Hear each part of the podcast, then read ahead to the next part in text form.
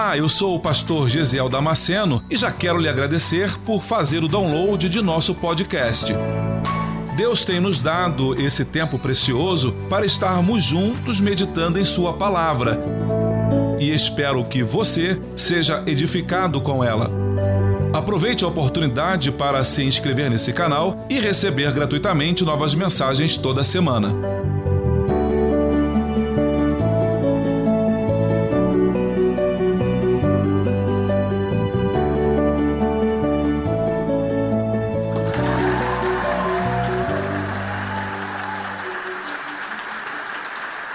Santificado seja o teu nome. Esse texto, essa palavra, essa expressão no final do versículo 9, santificado seja o teu nome, eu confesso para os irmãos que ela não é de fácil entendimento, se você não parar para analisar esse texto. Santificado seja o teu nome. O que, que isso significa efetivamente, de forma prática, para mim e para a tua vida? Quando você lê aí, santificado seja o teu nome. O que que isso tem que transformar em mim? O que que isso tem que marcar na minha vida? O que que isso tem que me mudar, me moldar? O que que eu mudo a partir desta informação? Eu preciso mudar a partir dessa informação?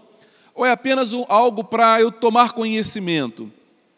Quando o texto diz santificado seja o teu nome, o texto está dizendo que eu preciso reverenciar e honrar e glorificar o nome dele. O texto diz que santificado seja o teu nome. Não é para eu santificar o nome de Deus, porque o nome dele já é santo. Essa é uma das atribuições, dos atributos de Deus. Deus, ele é santo, ele é separado, ele é exclusivo, ele não se mistura, ele não se contamina, ele é santo. É por isso que nós dizemos é, a casa do Senhor é um lugar santificado. Por que, que a gente diz que esse lugar é um lugar santificado? Porque ele é separado exclusivamente para louvor do Senhor. Ele é separado para, para um ato sagrado. É por isso que aqui a gente não faz discoteca, a gente não faz bailão, a gente não faz um show de bingo aqui dentro. Por quê? Porque o lugar é um lugar sagrado, é um lugar santo, é um lugar separado para isso. É por essa razão que Pedro, na sua epístola, ele vai dizer que nós somos sacerdócio real, povo santo e adquirido pelo Senhor. Significa dizer que você é separado por Deus, você é exclusivo do Senhor, e isso tem que te fazer pensar algumas coisas nesta manhã. Se o texto está dizendo que ele é santificado e nós almejamos morar com ele um dia no céu, eu preciso começar a me santificar aqui na terra, porque se eu não me santificar, eu não verei o Senhor. A Bíblia diz: buscai a paz com todos e a santificação, porque sem a qual ninguém verá o Senhor. Irmãos, isso é sério nesta manhã. Se eu pretendo um dia morar com o Senhor no céu de glória, se você pretende não passar a tua eternidade, os teus dias no inferno você deseja estar com o Senhor no céu de glória, você precisa começar a se preocupar com uma palavrinha chamada santificação. E o que é ser santo? O próprio texto já falou. Ser santo é ser separado, exclusivo. Então, deixe-me, perdoe nesta manhã dizer o que eu preciso dizer para você, e com todo temor e tremor diante de Deus que eu digo isso. Se você quer ser santo para estar com o Senhor, você precisa mostrar sinais dessa santificação. Você não acharia estranho, de repente, chegar aqui agora de manhã e ter um anúncio assim, gente, hoje de manhã não tem culto, tá? Nós vamos ter aqui um show de capoeira aqui dentro. Agora de manhã nós vamos ter, não vamos ter culto, nós vamos ter aqui um bailão da terceira idade. Nós não teremos culto hoje de manhã, nós teremos aqui bingo. Você não acharia estranho isso? Ou você acharia isso normal? Deixa eu dizer uma coisa para você. Se você deseja estar com o Senhor, você precisa começar a rever a sua forma de viver. Dói na minha alma quando eu vejo cristãos postando foto na internet, postando foto no Instagram, fotos sensuais. Deus não te chamou para isso. Quando você vai para a internet e faz uma foto sensual, Isso não mostra santidade em você. Isso mostra outra coisa. Isso mostra sensualidade. Você consegue entender isso nesta manhã? Você consegue entender isso? Se eu eu vou para a praia, homem, aí eu boto uma foto lá de sunguinha de praia. Uau! Eu tenho certeza que vocês vão se escandalizar se ver uma foto minha assim, e tem com razão, vai se escandalizar mesmo. Há muito tempo que eu não posso usar mais roupas assim. Mas é esquisito de você entender uma pessoa colocar uma foto seminua com que propósito? Você precisa começar a entender esse tipo de coisa. Santidade é ser separado, separado de onde, por quê e para quê? Isso precisa começar a mexer com você nesta manhã. Se você diz que Ele é santo, santificado seja o teu nome. Eu desejo morar aí, então eu preciso começar a me santificar aqui. As suas ações precisam começar a ser ações de uma pessoa santa, porque Pedro vai escrever exatamente sobre isso. Nós somos sacerdócio real. Vocês já pararam para pensar nesse texto? O texto está dizendo, Pedro está dizendo que eu e você somos sacerdotes do rei. Você, meu irmão, você mesmo que está aqui agora me ouvindo, está com essa máscara no rosto aí, minha irmã, meu irmão, você é sacerdote do rei. Como é que se, como é que se comporta um sacerdote? Quais são as suas atitudes, as suas ações? Você consegue ver um sacerdote brigando na rua, chamando o outro para briga? Você consegue ver dois sacerdotes? Meu irmão, qual é a tua? Não gostou? Vem para cá. Você consegue ver dois sacerdotes assim? Você consegue ver um sacerdote, uma sacerdotisa do Senhor com esse tipo de comportamento? Você precisa rever os seus conceitos se você pensa que sim. Você consegue ver Jesus chamando outra pessoa para o braço? Pedrão, me solta, Pedrão, me solta, Pedrão, que agora eu vou pegar esse fariseu. Você consegue ver? Muito pelo contrário, esse tipo de comportamento mostra que nós ainda não nos, não nos convertemos ainda. Que isso, pastor? É sério. Você lembra da conversa de Jesus com Pedro? Pedro, quando tu te converter, quando você se converter, Pedrão, ajuda os teus irmãos. Muitas das vezes a gente não consegue ajudar outras pessoas porque a gente não se converteu ainda, porque a gente não matou, não sepultou o velho homem de fato. Eu preciso, irmãos, que você, que eu e você começamos a pensar de verdade nesse texto, de verdade nisso, e nós começamos a mudar o nosso tipo de comportamento. Você consegue ver você dirigindo o carro, e aí você faz uma barbeiragem, e de repente do outro lado alguém te xinga e você olha Jesus te xingando? Você consegue pensar nisso? Você não consegue. É claro que a gente tem algumas técnicas, né? A gente xinga o camarada de forma bíblica. Né? Quando o cara passa e me fecha, eu falo, ah, o fariseu, ah, o gadareno, o faraó, seu múmia de Faraó. Aliás, Salomão chama as mulheres, Salomão chama as mulheres como um elogio das éguas de Faraó, não é? Salomão fala: Ó, oh, eu te comparo, ó Solamita, as éguas de Faraó. É um elogio de Salomão.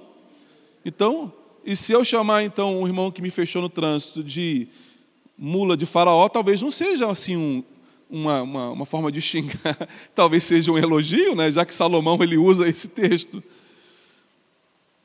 Reverência e honra. Eu preciso viver, preciso viver uma vida de forma que as minhas ações façam com que as pessoas glorifiquem a Deus. Por exemplo, um exemplo simples. Tem alguém carregando duas, três, quatro sacolas na mão e a sacola está pesada. Aí você se predispõe a ajudar. Não, não, deixa eu te ajudar. Não, não precisa, você está quase morrendo. Não precisa. Não, não, mas eu quero te ajudar. Você pega as bolsas alivia o peso. O que, que ela fala? Ai, graças a Deus. Você está sendo um instrumento, numa ação simples, de que o nome de Deus seja glorificado. Só pelo fato de você pegar a bolsa de alguém pesada, alguém falou, graças a Deus. As suas ações geraram em alguém um ato de glorificar o nome do Senhor. Nós precisamos viver uma vida assim. Aquilo que você faz, aquilo que você faz, as suas ações, o seu comportamento, leva as pessoas a glorificarem a Deus ou a murmurarem do Senhor? Preciso pensar nisso nesta manhã. O que eu faço? Faz com que as pessoas murmurem ou faz com que as pessoas glorifiquem a Deus? Quando eu me preocupo com isso, eu estou santificando, eu estou reconhecendo que o nome de Deus, ele é santo. As minhas ações é que vão determinar se eu, de fato, reconheço que Deus é um Deus santo ou não. O versículo 2, ele fala assim: Venha o teu reino, e seja feita a tua vontade, tanto na terra quanto no céu. Venha o teu reino, é que eu estou dizendo, venha, venha, venha o teu reino. Venha para onde? Venha para a minha vida. Jesus está dizendo: deseje que o Senhor Deus governe a sua vida, porque vir o teu reino significa dizer assim: o, teu, o, o, reino é teu. Se o reino é teu, tu é o rei desse reino, porque um reino é formado para o rei. Se ele reina lá em cima, e ele reina lá em cima, e agora estou chamando ele para vir reinar aqui, eu estou dizendo assim: ó, a minha vontade agora, ela fica em segundo plano. Então, quando você ora ao Pai Nosso e você diz, venha o teu reino, você está dizendo, venha reinar em mim. Quantos aqui nesta manhã, de coração? Precisa responder para mim, não, responde para você aí, bem alto, para você não se sentir intimidado a ter que falar algo que você não crê. Quantos aqui nesta manhã desejam que de fato o Senhor venha reinar em suas vidas? Quantas pessoas desejam que, ó oh, Senhor, vem reinar em mim, Senhor, vem reinar em mim? Significa dizer que quando o Senhor vem reinar em mim, é a vontade dele que é feita, é o desejo dele que é realizado, não as minhas próprias vontades. E às vezes, irmãos, e constantemente, vai haver um conflito se eu não entender isso. Porque às vezes as minhas vontades elas vão conflitar com a vontade de Deus, com o desejo de Deus. Mas elas vão conflitar, vai ter um conflito de interesses se o meu coração não estiver voltado para o reino. Se o meu coração estiver voltado para cá ainda, haverá então uma, uma discordância de, de ideias. Mas quando eu tenho o meu coração lá no reino, e o reino do Senhor vem para cá, aí a vontade do Senhor é feita tanto lá, quanto a vontade do Senhor é feita aqui. Coloque a mão no teu coração aí. A vontade de Deus é feita lá, como é feita aí? A vontade do Senhor é feita lá, como é feita aí na tua vida? A vontade do Senhor é feita lá, porque lá os anjos obedecem e se submetem à vontade do Senhor. E aí? Aonde você está colocando a mão? Há o reino do Senhor Deus aí dentro de você? Você se submete à vontade do Senhor, ao, ao que Ele te convida para fazer, a realizar a vontade dEle? Porque se você não faz e você não cumpre a vontade do Senhor, pode tirar a mão do peito, porque o reino não está em você. Se você não se submete se você não obedece à voz do Senhor e não se submete às leis que o Senhor estabelece, o reino dele não está dentro de você. E aí, nesta manhã, isso precisa me preocupar muito. Nesta manhã, eu preciso ir para casa, então, muito preocupado. Se o reino está dentro de mim ou não. Como é que eu consigo saber se o reino do Senhor está dentro de mim? Quando a vontade dele sempre vai prevalecer a minha vontade. Eu não queria fazer, mas eu preciso porque o reino exige que eu faça. Eu não queria perdoar ele, mas eu vou ser obrigado a perdoar. Porque o reino, no próprio texto, vai me mandar perdoar pelo menos duas vezes. Nessa oração do Pai Nosso, em dois momentos ele fala sobre perdão. E a verdade é essa, irmãos. Às vezes a gente está magoado com alguém e a gente não quer pedir perdão para o fulano. A gente não quer porque a gente se acha no direito e na razão. A gente não quer pedir. Mas essa que o reino fala? Não. O texto, pelo contrário, Jesus diz que se você for ofertar ao Senhor e no meio do caminho te lembrar que teu irmão tem algo você, deixa a tua oferta, vá ao teu irmão, se reconcilia com ele, e aí sim, depois de se reconciliar com seu irmão, você volta, pega a tua oferta e entrega. Porque Deus não está nem aí para o dinheiro que nós temos no bolso. Dele é o ouro e a prata, diz a palavra do Senhor. O que Deus quer é que nós passamos, aprendamos a viver em união aqui, para poder vivermos no céu em unidade. Não existe eu viver aqui em conflito com meu irmão e viver lá no céu dessa forma, porque lá não vai entrar assim. Aqui na terra, irmãos, é um é como aquele menor aprendiz que está fazendo um curso para poder se especializar em alguma coisa. Ele está se preparando para algo.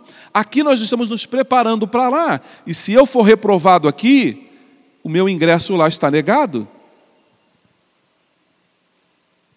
Venha o teu reino, seja feita a tua vontade, tanto na terra quanto é no céu. Que seja feita a tua vontade aqui, porque eu sei que ela é feita aí em cima.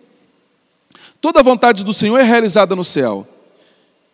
Um dia houve um anjo, um querubim, que resolveu não mais obedecer à voz do Senhor, não obedecer mais, e ele disse assim: Olha, a tua vontade não vai ser feita mais aqui no céu.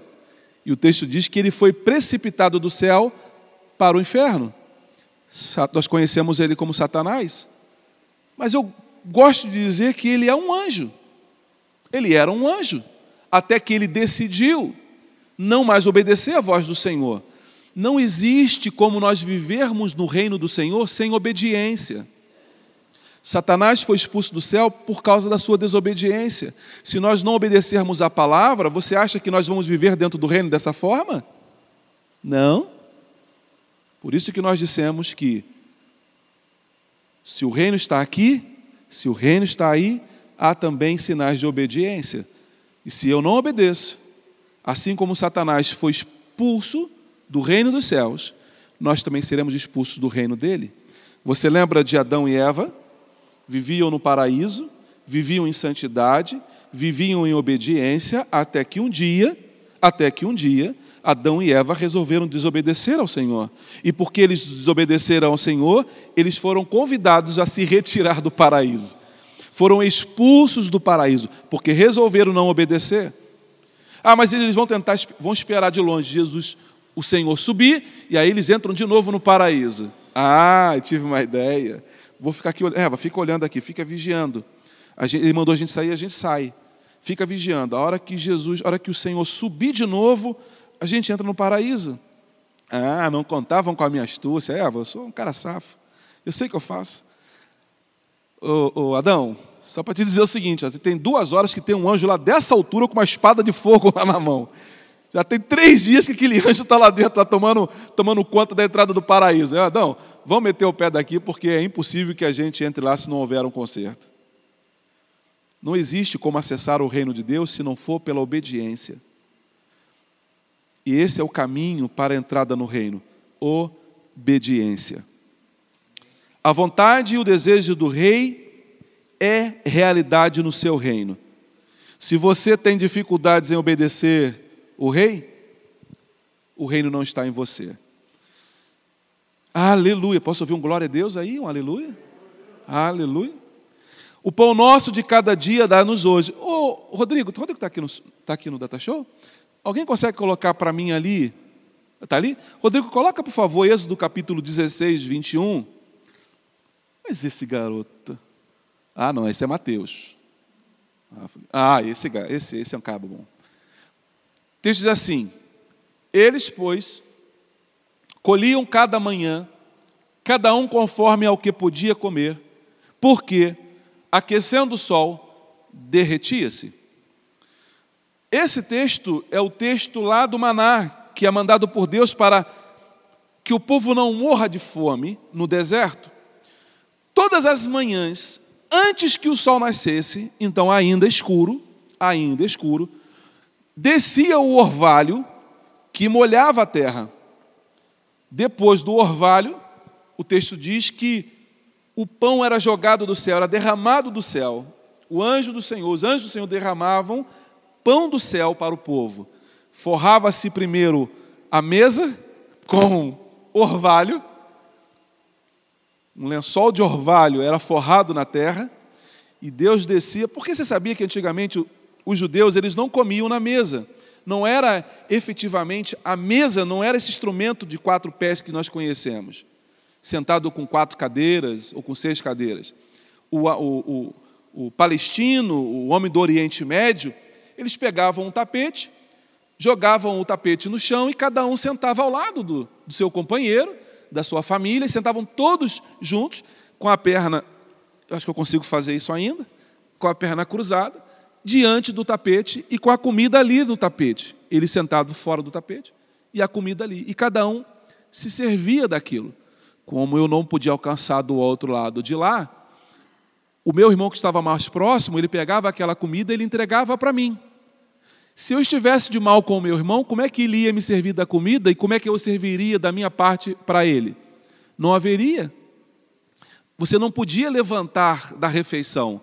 Sentou todo mundo junto e só se levantaria da refeição quando o patriarca dissesse que o momento acabou. Então vamos lá. Então ele fazia um sinal e todo mundo se levantava da mesa. Então, se eu estou sentado à mesa, nesse sentido, do chão, do tapete, Estou sentado com meus irmãos. O tapete é grande, a família é grande. Lembre-se que no Oriente as mulheres tinham aí é, 10, 12 filhos. Né? O nosso patriarca, Jacó, teve quantos filhos?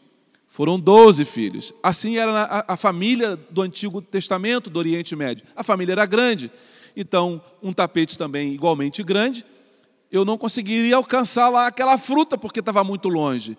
Então eu precisava ter relacionamento com o Diego, o pastor Diego, para que ele, como estava mais próximo, pegasse da fruta e me servisse. Mas se eu estou em litígio com o Diego, se eu estou de mal com ele, se eu estou em divergência com ele, nem ele quer me servir e nem eu quero ser servido por ele. Vamos os dois ficar com fome ou vamos comer apenas aquilo que está diante de nós? E pode ser que o que está diante de você seja um prato que você não, não curta muito. a tua chance de comer algo melhor é fazer as pazes com teu irmão. Então, nesta manhã, aprenda o caminho de fazer as pazes com teu irmão para que você coma o melhor desta terra. Para que você não coma apenas aquilo que é amargo, mas comece a experimentar coisas doces na sua vida. Estamos diante da mesa desse, desse, desse tapete forrado. Então, por esse, por esse motivo, o texto diz que caía-se um orvalho, e aí entendo o orvalho como um lençol, como um tapete que é colocado na terra. E depois que é colocado esse tapete, aí sim é que vem o pão. Então o pão não é colocado no chão propriamente dito, para que o tornasse sujo, colocando em contato com o chão. O pão era depositado sobre o orvalho. Aí existia uma regra de Deus para o povo. Fique atento, porque quando o sol sair, o maná vai derreter e você não vai conseguir comer. Então, uma coisa que eu precisava fazer, se eu sou um judeu, estou caminhando no deserto, nós estamos aqui todos caminhando no deserto. Nós queremos tomar café da manhã no dia seguinte. Uma coisa que eu vou precisar fazer é acordar cedo para poder pegar o meu pão. Porque se eu acordar meio-dia. Bom dia, Rebeca. Tudo bem? Que horas tem aí? Meio-dia eu vou ali colher um maná. Aonde não tem mais maná? Você precisa tomar decisões cedo na sua vida. Você precisa se decidir logo a respeito daquilo que você precisa fazer. Se você entender que há um tempo de espera, se nós entendermos nesta manhã que há um tempo de espera, eu preciso me preocupar. Porque quanto tempo dura essa espera? Ora, se o maná cai às 5 da manhã, que o sol ainda não nasceu, você deve ter percebido que, às vezes, você sai de, eu saio de casa para levar a Luciana para o trabalho, às vezes é seis e pouca da manhã, e agora no inverno, o sol demora a sair, né? Eu saio de casa e o sol ainda não está ainda totalmente exposto. Mas quando eu volto, o sol já saiu. Questão de 15 minutinhos, 20 minutos, o sol já apareceu. Então eu preciso tomar cuidado para que eu não perca esse time. Você precisa acordar na sua vida para que quando você decidir buscar a palavra do Senhor, o teu tempo já não tenha acabado. Você precisa acordar para decidir buscar logo e cedo e tão rápido quanto puder o pão da palavra do Senhor, para que você não corra o risco de quando decidir pegar a palavra do Senhor, não tenha mais tempo hábil. Você já parou para pensar que a nossa vida é como a Bíblia diz que é um, como um sopro até quando nós estamos vivos? Natália, hoje vindo no carro, ela brincou comigo. Porque eu vim aqui pela Elza Lu, que nós, quando a gente vem de casa, eu pego no sinal, passo pelo túnel, venho direto no sinal ali e eu viro aqui venho nessa reta. E agora eu tenho tentado mudar o caminho. E aí, assim que eu viro, pego logo a primeira a direita e venho por trás aqui para não pegar nenhum sinal. Aí a Natália falou assim para mim: Pai, estou aqui pensando. Eu falei: Sim, filha, é um dos atributos do ser humano, pensar, né? E aí? Estou aqui pensando quanto tempo o senhor ganhou vindo por aqui. Quanto tempo, pai, que o senhor ganhou? Eu fiquei olhando para a resposta dela, falei, que legal essa, resposta, essa pergunta dela. Falei, filha, depende quanto tempo vai durar um sinal, porque eu estou vindo por aqui exatamente para fugir do semáforo na frente, da sinaleira, como diz o paulista, né? ali do, do semáforo, como diz o carioca, do semáforo que está vindo lá. Eu quero fugir desse tempo que eu fico parado aqui esperando o sinal abrir. Eu quero fugir desse tempo. Quanto tempo dura isso? Um minuto? Dois minutos? Pai, mudou o que na sua vida dois minutos? O que, que mudou aqui a gente ganhar dois minutos? Pergunte isso para um homem que está no leito de morte. Pergunte para ele. Pergunte para aquele filho que chegou dois minutos depois no hospital e o pai acabou de falecer. Quando os parentes falam assim: Olha, eu lamento, teu pai te faleceu tem um minuto. Se eu chegasse dois minutos antes, eu poderia ter tido a chance de me despedir do meu pai. Dois minutos fazem diferença? Depende da nossa perspectiva, depende da forma como a gente observa o tempo. Há pessoas que ainda não acordaram para aquilo que Deus a chamou para fazer. Mas Deus começou a chamar quando ela tinha 15 anos de idade. Ela achou que ela tinha tempo. Aí fez 16, 17, 18, 19, 20. E aí a gente fica assim, brincando com o tempo. Brincando com o tempo, porque a gente acha que a gente tem autoridade sobre o tempo e nós não temos. Quanto tempo tem que o maná está caindo para você? E há quanto tempo nós ainda estamos em casa, dormindo o soninho da beleza, para decidir se vamos ou não levantar da cama, nos esforçar para buscar aquilo que Deus já nos entregou. Você percebe que o maná não é você ir para lá e esperar o maná cair? Não, o maná já foi liberado. As bênçãos do Senhor para o seu povo já foram liberadas. Você não tem que ir para lá, você não vem para a igreja para esperar a bênção chegar. Você vem para a casa do Senhor para agradecer pela bênção do Senhor, que já foi liberada sobre a tua vida. Só quem entendeu essa palavra é que pode dizer amém. E eu vou precisar explicar isso de novo, porque eu não quero ir para casa com esse peso na minha consciência. Você precisa entender que a bênção do Senhor sobre a tua vida já foi liberada. Ontem à noite nós fomos visitar uma família. Ah, eu vou lembrar, Jaque e o Edilson. É isso? Ó, oh, tô ficando bom em guardar nome. A Jaque e o Edilson fomos, nos chamou para comermos, jantarmos ontem na casa dele e nós fomos lá. E aí a gente, diante da mesa, a gente conversando, ela foi. O Edilson saiu da sala de repente e ele foi num quarto e ele volta com uma Bíblia na mão. E aí ele falou, pastor, está aqui. falei, uma Bíblia, King James, eu gosto dessa versão.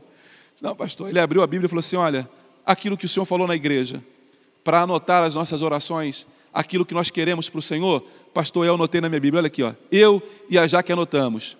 Aí ele fechou, pastor, nós oramos aqui, está aqui, nós pedimos para o Senhor a nossa casa. Um dia eu falei, não é admissível que a gente não tenha uma casa. Se a palavra diz que é para pedir ao Pai que Ele vai dar, eu quero a minha casa. Mas tem condições de comprar? Mas eu não preciso comprar, é Deus que vai dar. Eu creio. E escreveram na Bíblia. E ela falou, pastor, está aqui. O senhor está dentro da casa que foi descrita na nossa palavra. Deus nos deu essa casa. Mora ali no Moradas 3. Uma casa linda, bem arrumada, planejada, executada. Linda a casa deles. O que eu quero mostrar para vocês ou você crê e vive o sobrenatural de Deus, ou você continua murmurando e reclamando que Deus não fez. Ou eu posso ficar dentro de casa reclamando que eu estou com fome, ou eu saio e vou buscar aquilo que Deus já liberou para você. Irmãos, Deus já liberou, não é que Deus vai liberar a bênção sobre a tua vida, Deus já liberou. O que eu preciso é me levantar e me posicionar e ir me apropriar daquilo que Deus já liberou para mim. Aqueles que normalmente reclamam, que murmuram e que passam fome, é porque não têm atitude de levantar pela manhã e ir buscar. Não é assim a questão de trabalho? A pessoa está desempregada. Aí você fala, e aí, cara? Ah, pastor, estou desempregado, já tem seis meses, o seguro já acabou e eu não, e eu não consigo emprego. Tá, cara, e aí, como é que a gente vai fazer? Você tem ido buscar emprego de manhã? Não, pastor, eu tenho ido, mas de manhã não. Eu vou normalmente depois do almoço, porque de manhã é muito ruim. Como, como é que é? Depois do almoço, meu irmão, o sol já derreteu o maná. Acorda cedo, pega o jornal, olha as vagas de emprego que tem no jornal, pega os teus currículos e vai cedo. Esteja na porta antes do dono da empresa chegar. Quando ele chegar, dê bom dia para ele. Bom dia. E dê com um sorrisão. Bom dia, seja bem-vindo. Você trabalha. O cara vai olhar para você. Ué, você quer alguma coisa aqui? Sim, sim, eu vim com meu currículo para uma proposta de emprego. Eu vou dizer, como, como gerente que fui durante muitos anos na área comercial. Todo mundo quer um funcionário proativo. Eu cheguei de manhã, o cara já acordou, chegou lá, cheio de gás. Bom dia, tudo bem? Esse funcionário eu quero. Aquele funcionário que chega de manhã, ó oh, dia, ó oh, céus, ó oh, azar. É o cara que já chega. A primeira coisa que eu elimino um funcionário, um candidato, é se ele chegar atrasado no emprego. Era um critério que eu usava e que a maioria dos gestores usa. Marca-se um horário, e eu marcava cedo. Oito horas da manhã, a loja abre às nove. Oito horas da manhã. O cara chegou lá, nove e quinze. Pastor, o, o irmão Gisele, chegou aí o candidato. Qual candidato?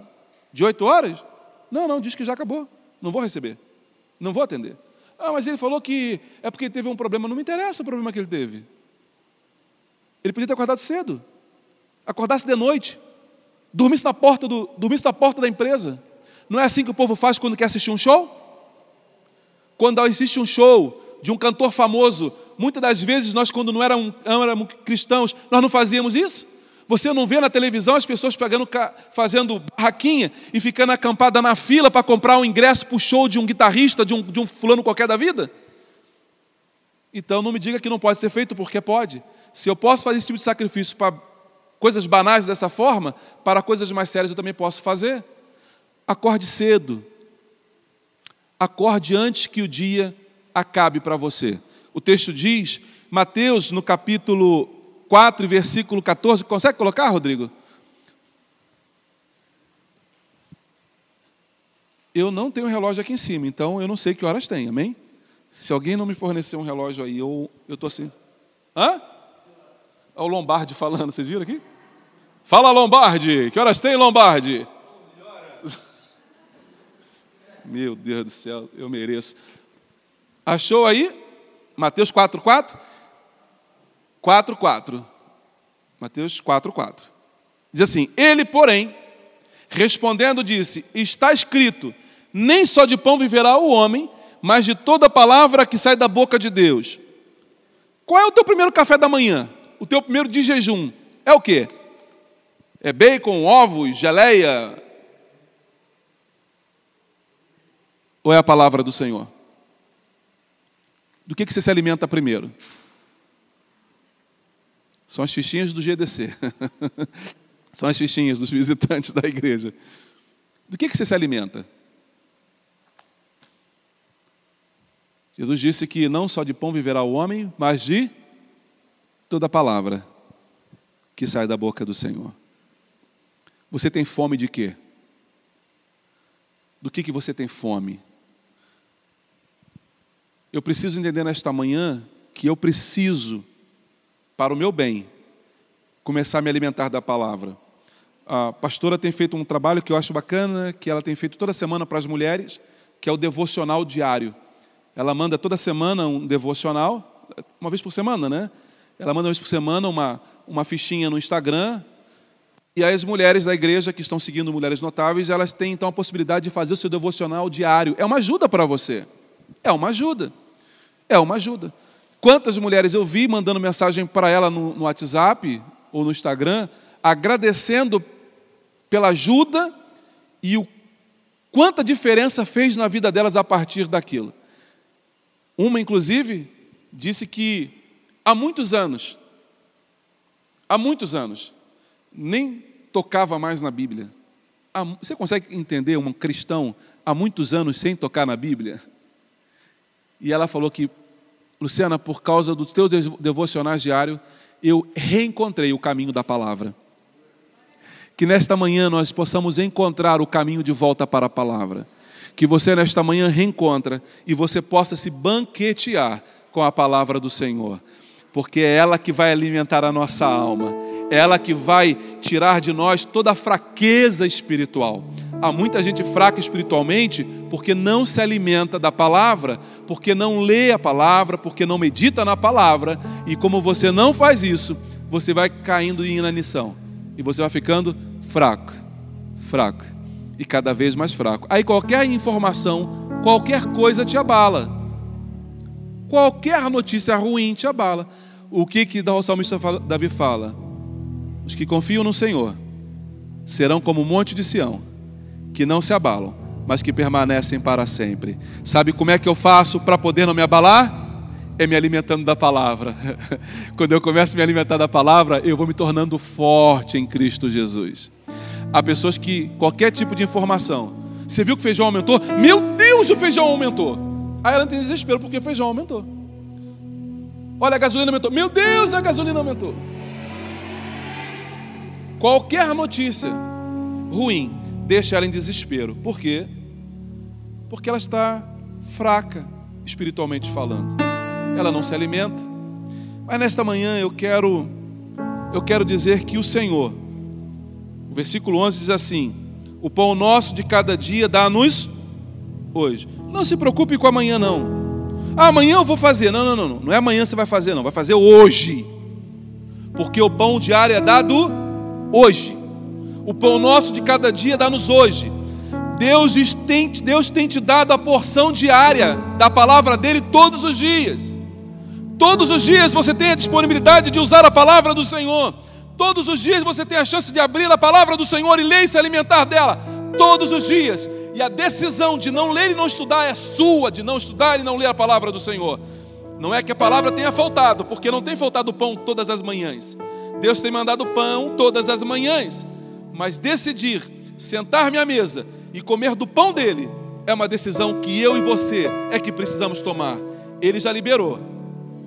Ele já liberou. Agora, sou eu e você que precisamos nos posicionar. E eu quero encerrar esse texto lendo o versículo 12, que diz assim: Perdoa as nossas dívidas, as nossas ele não diz a minha dívida. Ele diz: perdoe Deus as nossas dívidas. Ele diz: Senhor, perdoe as nossas dívidas, as nossas. E na minha oração do Pai Nosso, eu preciso entender que eu não estou sozinho, que eu não sou filho único. Eu não posso fazer uma oração egoísta. E aí eu te pergunto nesta manhã: se hoje, ontem nós estávamos orando no GDC da casa do Clóvis, e ele, na hora que nós apresentamos os pedidos de oração, ele falou assim: Fulano, você ora por esse assunto. Ah, pastora, você ora por esse assunto. O, o, Luiz, você ora por esse Pastor, você ora. Você já pensou se ele na hora falasse para mim assim: Pastor, o senhor vai orar pelo Diego? Eu falei: Ah, não, pelo Diego não. Não, não. Outra pessoa. Eu oro por outro. Pelo Diego não. Como não? Como eu não vou orar pelo Diego? Por quê? Não, não, não estou. Com ele não, por ele não. Tu já imaginou a minha oração chegando no céu, excluindo algumas pessoas? Então, quando você vai orar por ele, Senhor, abençoa os teus filhos. Você consegue lembrar daquela pessoa com que você não gosta? Você consegue pensar nela quando você fala, Senhor, abençoa os teus filhos. Você consegue pensar naquela pessoa que você não gosta? E você lembrando dessa pessoa que não se você não gosta, você consegue orar assim, ainda assim, Senhor, abençoa os teus filhos? Menos o fulano. Senhor, abençoa todos os seus filhos, menos o fulano. Né? A minha oração, então, eu preciso entender que quando eu oro ao Pai, eu preciso estar bem com todo mundo. E se eu não estiver bem com todo mundo, eu tenho a liberdade de ir lá e falar: me perdoe.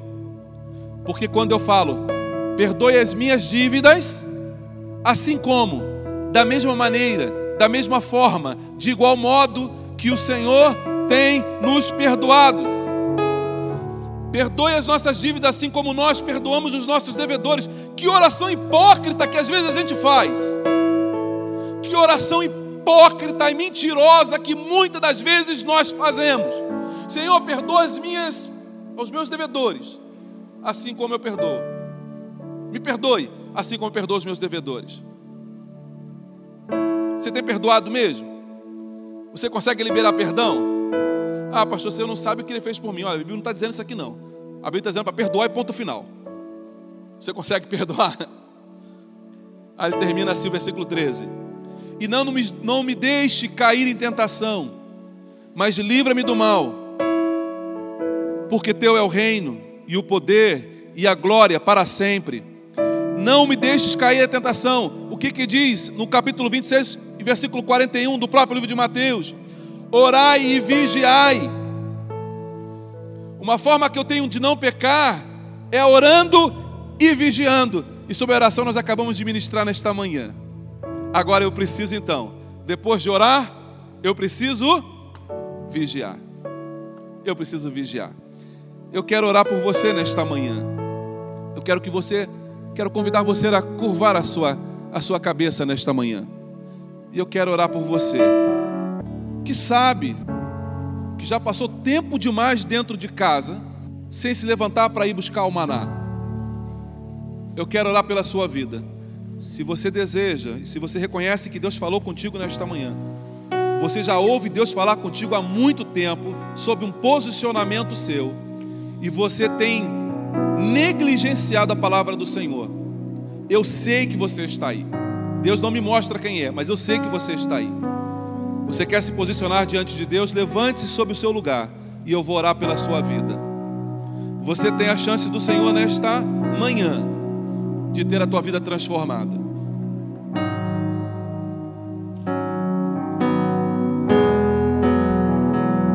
Quantas vezes, quantas vezes mais você vai achar que você é dono do tempo? Quantas vezes mais você vai achar, por quanto tempo ainda você vai achar, que você tem algum tipo de controle sobre o tempo? Quando chega a nossa hora, quando chega a hora da nossa partida, ninguém consegue impedir um milésimo de segundo.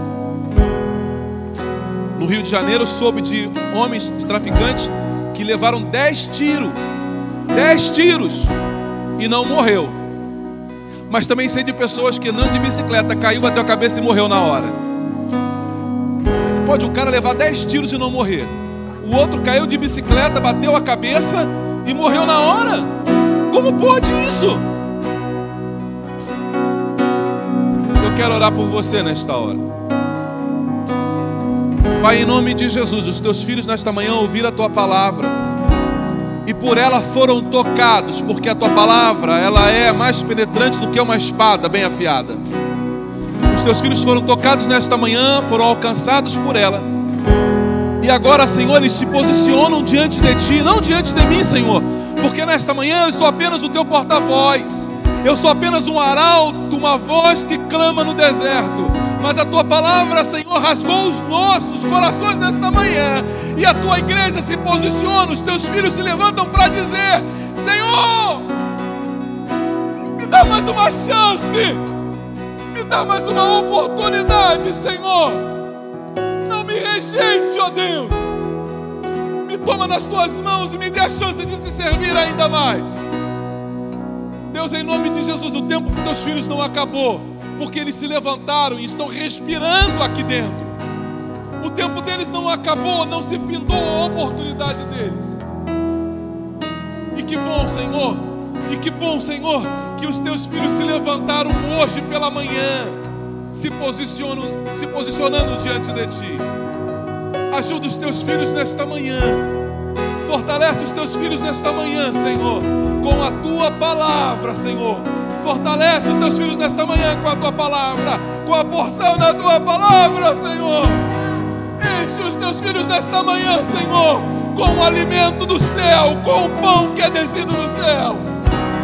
Sara, Deus, as suas feridas, Senhor. Sara as suas emoções, Senhor. Cura nesta manhã a tua igreja.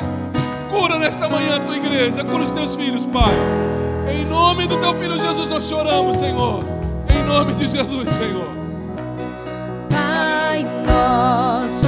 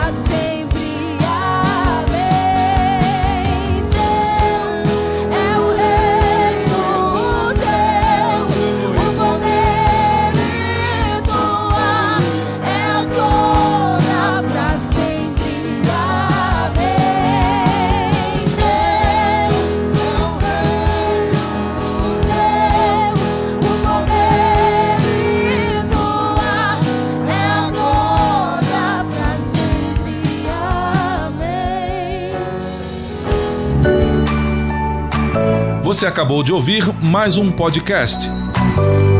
E se você foi edificado com essa mensagem, compartilhe com outras pessoas. Até o próximo encontro.